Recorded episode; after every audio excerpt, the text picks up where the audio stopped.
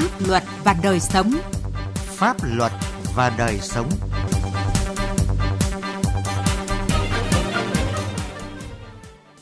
Thưa quý vị và các bạn, Công ước chống tra tấn và các hình thức đối xử hoặc trừng phạt tàn bạo, vô nhân đạo hoặc hạ nhục con người, hay còn gọi là Công ước chống tra tấn, được Đại hội đồng Liên Hợp Quốc thông qua ngày 10 tháng 12 năm 1984 và có hiệu lực từ ngày 26 tháng 6 năm 1987. Đây là một trong những điều ước quốc tế đa phương quan trọng về quyền con người của Liên Hợp Quốc, thể hiện ý chí của nhân loại yêu chuộng hòa bình trên thế giới, mong muốn sớm loại bỏ hành vi đối xử hoặc hình phạt tàn bạo, vô nhân đạo ra khỏi đời sống xã hội. Với mong muốn bảo vệ và bảo đảm tốt hơn quyền con người và quyền công dân, Việt Nam đã phê chuẩn công ước này vào năm 2014 và nội luật hóa trong các đạo luật cơ bản liên quan. Trong chương trình Pháp luật và đời sống hôm nay, chúng tôi đề cập nội dung này với sự tham gia của khách mời là tiến sĩ Nguyễn Toàn Thắng, Viện trưởng Viện Luật So sánh, Trường Đại học Luật Hà Nội. Vâng, trước hết là xin trân trọng cảm ơn tiến sĩ Nguyễn Toàn Thắng, Viện trưởng Viện Luật So sánh, Trường Đại học Luật Hà Nội đã tham gia chương trình cùng chúng tôi. Vâng, xin chào biên tập viên, xin kính chào quý vị thính giả Đài Tiếng Nói Việt Nam. Vâng, thưa ông, là Công ước chống tra tấn là một trong 9 công ước cốt lõi về nhân quyền của Liên Hợp Quốc. Xin ông có thể cho thính giả của Đài Tiếng Nói Việt Nam biết về bối cảnh ra đời của công ước này ạ? Vâng, khi mà chúng ta đề cập tới bối cảnh ra đời công ước, thì cá nhân tôi nghĩ rằng chúng ta phải quay ngược thời gian trở lại một chút vào những năm sau Đại chiến thế giới lần thứ hai. Giai đoạn này, các quốc gia đã thảo luận và thông qua được rất nhiều các cái văn kiện pháp lý quốc tế để bảo đảm quyền con người trong khuôn khổ Liên Hợp Quốc, mà trong đó phải kể tới thứ nhất, đấy là Tuyên ngôn Thế giới về quyền con người năm 1948, Công ước về các quyền dân sự chính trị năm 1966 và Công ước về các quyền kinh tế, xã hội, văn hóa năm 1966. Và ba văn kiện này thì hợp lại được gọi đấy là Bộ Luật Nhân quyền Quốc tế. Đối với quyền không bị tra tấn thì được ghi nhận tại điều 5 của Tuyên ngôn Thế giới về quyền con người và đồng thời được nhắc lại, được quy định tại điều 7 của Công ước về các quyền dân sự chính trị. Từ những yêu cầu của thực tiễn cũng như là nhận thức được cái tầm quan trọng của quyền không bị tra tấn, thì vào năm 1975 thì Đại hội đồng Liên Hợp Quốc đã thảo luận và thông qua được một văn kiện riêng về quyền không bị tra tấn. Người ta gọi đấy là Tuyên bố về bảo vệ mọi người khỏi bị tra tấn và các hành vi đối xử, trừng phạt tàn bạo, vô nhân đạo hoặc hạ nhục con người. Tuy nhiên, đây là văn kiện không có giá trị của một điều ước quốc tế. Việc thực hiện văn kiện này hoàn toàn phụ thuộc vào thiện chí của các quốc gia. Đó cũng là lý do mà 2 năm sau đó, vào năm 1977, thì Đại hội đồng đã thông qua nghị quyết yêu cầu Ủy ban Nhân quyền xây dựng dự thảo Công ước chống tra tấn, là Đại hội đồng đã thông qua Công ước chống tra tấn vào năm 1984 để mở cho các quốc gia ký và tham gia công ước sau đó. Rõ ràng là cái quá trình hình thành của Công ước về chống tra tấn nó cũng là những cái đòi hỏi của thực tiễn khách quan, và để nhằm bảo vệ và bảo đảm tốt hơn quyền con người, quyền công dân thì Việt Nam cũng đã chủ động tham gia công ước này như thế nào thưa ông? Quá trình Việt Nam trực tiếp thực hiện các cái thủ tục pháp lý để trở thành thành viên của Công ước bắt đầu cái thời điểm vào năm 2013. Cụ thể là vào ngày 7 tháng 11 năm 2013 thì Việt Nam đã ký Công ước chống tra tấn và sau đó thì Quốc hội đã có nghị quyết phê chuẩn Công ước chống tra tấn. Ngày 5 tháng 2 năm 2015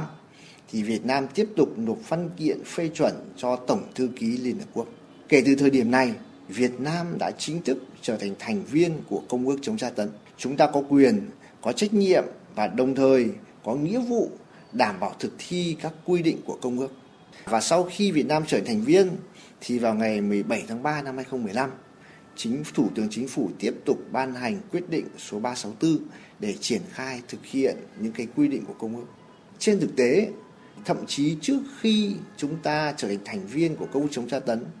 thì Việt Nam cũng đã có sự chủ động trong việc đưa ra các quy định, xây dựng, hoàn thiện các quy định nhằm bảo đảm quyền không bị tra tấn. Đặc biệt là chúng ta phải nói tới quy định trong Hiến pháp năm 2013, với tính chất là luật cơ bản,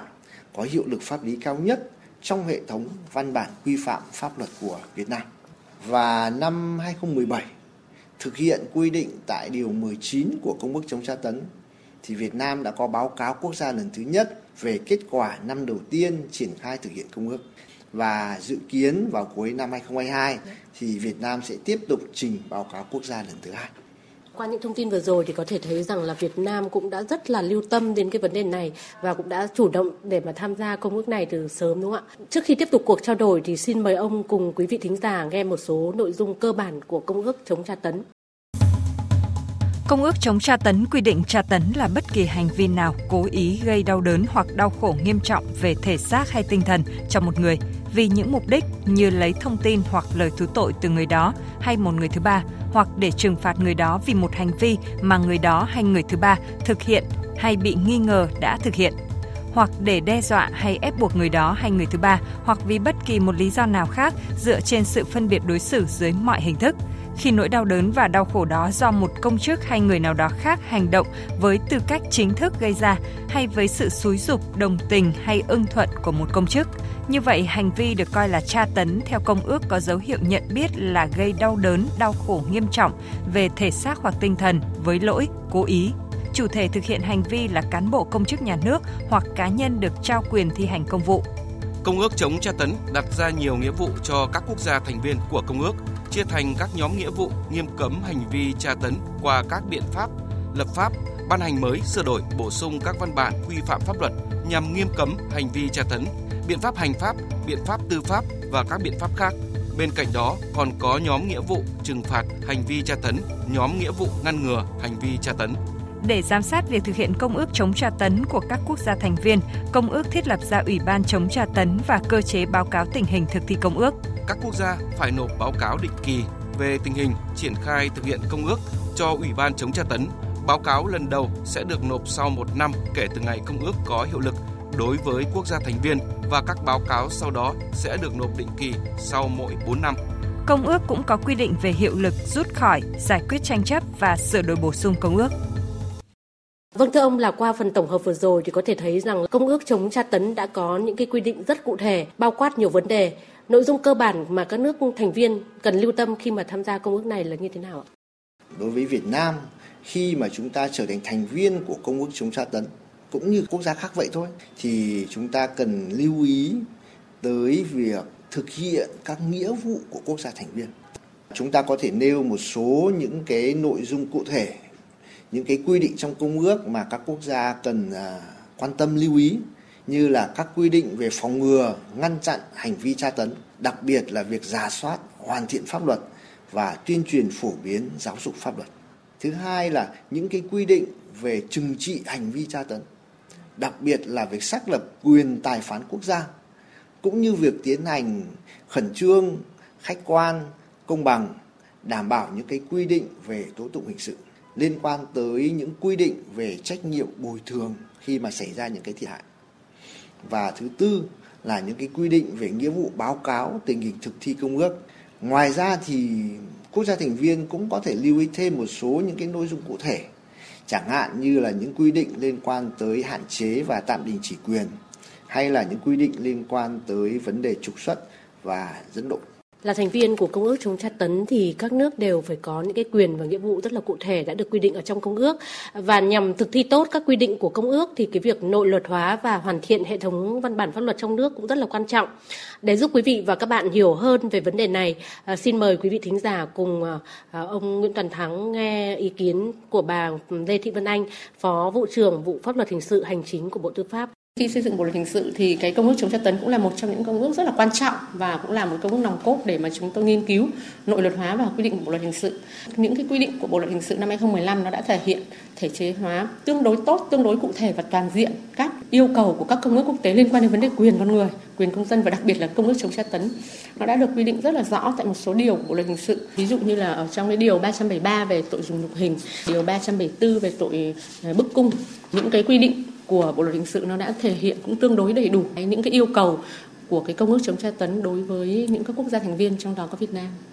Qua những thông tin vừa rồi thì ông có đánh giá như thế nào về quá trình nội luật hóa và hoàn thiện các quy định pháp luật hiện nay của nước ta liên quan về phòng chống tra tấn thưa ông? Việt Nam đã chủ động ngay cả trước khi chúng ta trở thành thành viên của Công ước chống tra tấn. Và đương nhiên sau khi trở thành thành viên có trách nhiệm và nghĩa vụ thực hiện các quy định công ước thì chúng ta tiếp tục chủ động để chuyển hóa các cái quy định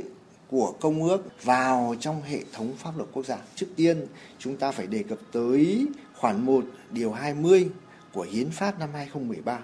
quy định về quyền không bị tra tấn. Bên cạnh quy định của Hiến pháp ấy,